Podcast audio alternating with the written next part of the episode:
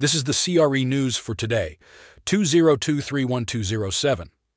In a bid to reveal the vulnerable points in Singapore's property market, a company titled Climate Alpha is turning its focus on analyzing how climate change impacts real estate. By leveraging artificial intelligence and big data, the firm quantifies risks related to issues like rising sea levels and extreme weather events.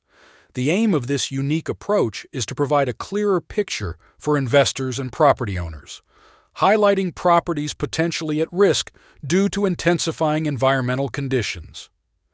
That's all for today. Connect with us at fcpservices.com. Hit subscribe and we'll see you next time.